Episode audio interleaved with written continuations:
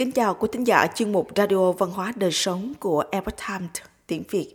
Hôm nay, chúng tôi hân hạnh gửi đến quý vị bài viết Cẩm nang nuôi dạy trẻ Bí quyết nuôi dưỡng thói quen học tập của con trẻ Do Tiểu Minh chuyển ngữ từ Epoch Times Hoa ngữ. Mời quý vị cùng lắng nghe. Nữ đồng nghiệp của tôi mỗi ngày đều vội vã lúc tan tầm. Khi được hỏi tại sao thì cô trả lời do thành tích học tập của con cô ấy không như mong đợi nên đành phải đích thân quản lý đôn đốc kèm cặp con học mỗi ngày. Kết quả là làm cho cả bố mẹ và con cái đều căng thẳng, khiến áp lực trong gia đình mỗi ngày một lớn.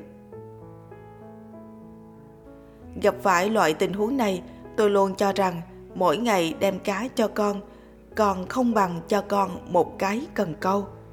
Vậy nên, thay vì phải tổn hao tâm sức kèm cặp con học bài, chỉ bằng nuôi dưỡng thói quen tự học cho con ngay từ khi còn nhỏ. Ngoài ra, tốt nhất là để chính bản thân con tự giác vui vẻ học tập. Vậy làm thế nào để bồi dưỡng được thói quen này? Các bậc cha mẹ có thể tham khảo bí quyết ở dưới đây. Cha mẹ của Âu Dương, vợ của tác giả, có tất cả 6 người con. Cả nhà sống trong một ngôi nhà nhỏ ở khu gia đình quân nhân, một cộng đồng ở Đài Loan. Mặc dù ngôi nhà không lớn, thế nhưng cha mẹ Âu Dương luôn giữ vững một nguyên tắc. Khi con đi học ở nhà trẻ và bắt đầu viết chữ thì nhất định phải mua cho một cái bàn học.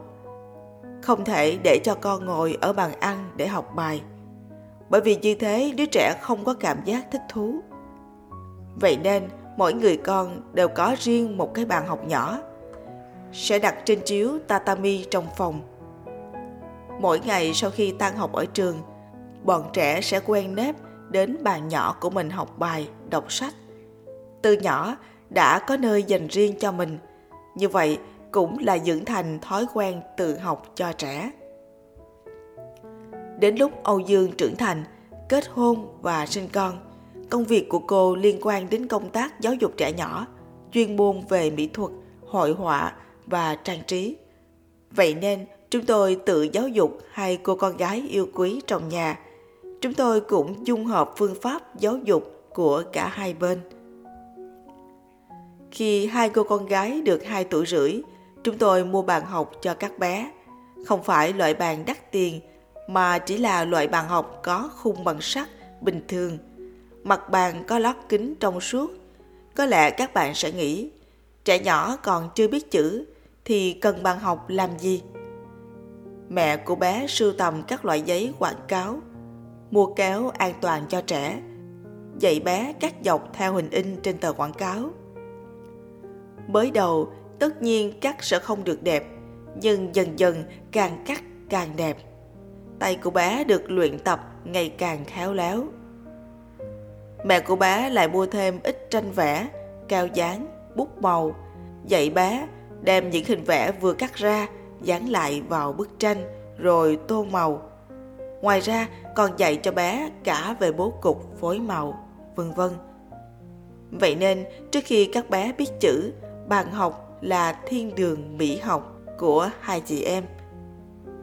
Mẹ bé lại mua thêm một ít đất sét giấy, dạy hai bé làm các sản phẩm nghệ thuật bằng đất sét giấy. Từng chút, từng chút một, những chi tiết nhỏ trong cuộc sống đã được bắt đầu từ bàn học nhỏ. Thẩm mỹ của các bé cũng chuyển từ mặt phẳng sang hình khối, bắt đầu đặt nền tảng màu sắc cho cuộc sống muôn màu. Khi con gái 4 năm tuổi, chúng tôi mua một bộ đầy đủ về lịch sử thế giới, lịch sử Trung Quốc, mô hình địa cầu, bắt đầu dạy cho các bé những tri thức trong sách tại bàn học. Mỗi một địa danh được nhắc đến trong lịch sử, tôi sẽ chỉ ra vị trí của địa danh đó trên mô hình địa cầu.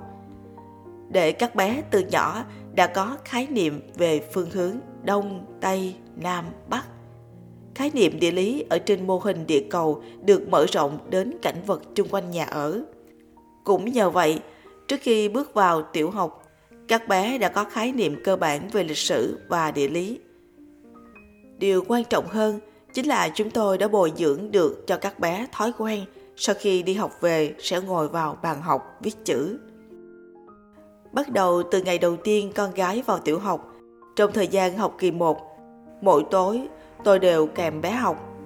Từ bài học giáo viên dạy trên lớp, bài học trong sách, kể cả những bài học liên quan đến kiến thức ngoại khóa, từng chút từng chút kiên nhẫn dạy cho con.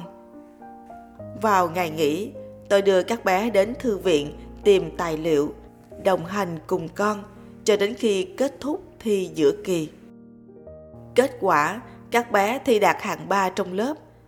Từ đó về sau, tôi không kèm các con học nữa.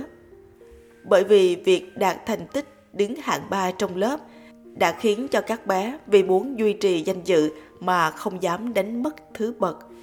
Do đó, vẫn luôn giữ được thành tích ở khoảng hạng 3 trở lên. Khoảng thời gian để đồng hành học tập cùng con quan trọng nhất là từ khi con bắt đầu vào lớp 1 cấp tiểu học cho đến khi kết thúc kỳ kiểm tra giữa kỳ 1. Các bậc cha mẹ cần nắm chắc giai đoạn quan trọng này. Nhưng từ đó về sau, bạn có thể giảm bớt việc thường xuyên kèm cặp các con. Quý thính giả thân mến, chuyên mục Radio Văn hóa Đời Sống của Epoch Times tiếng Việt đến đây là hết. Để đọc các bài viết khác của chúng tôi, quý vị có thể truy cập vào trang web airporttimesviet.com. Cảm ơn quý vị đã lắng nghe, quan tâm và đăng ký kênh. Xin chào tạm biệt và hẹn gặp lại quý vị trong chương trình lần sau. Kính chúc mọi điều bình an và tốt lành tới quý vị cùng người thân.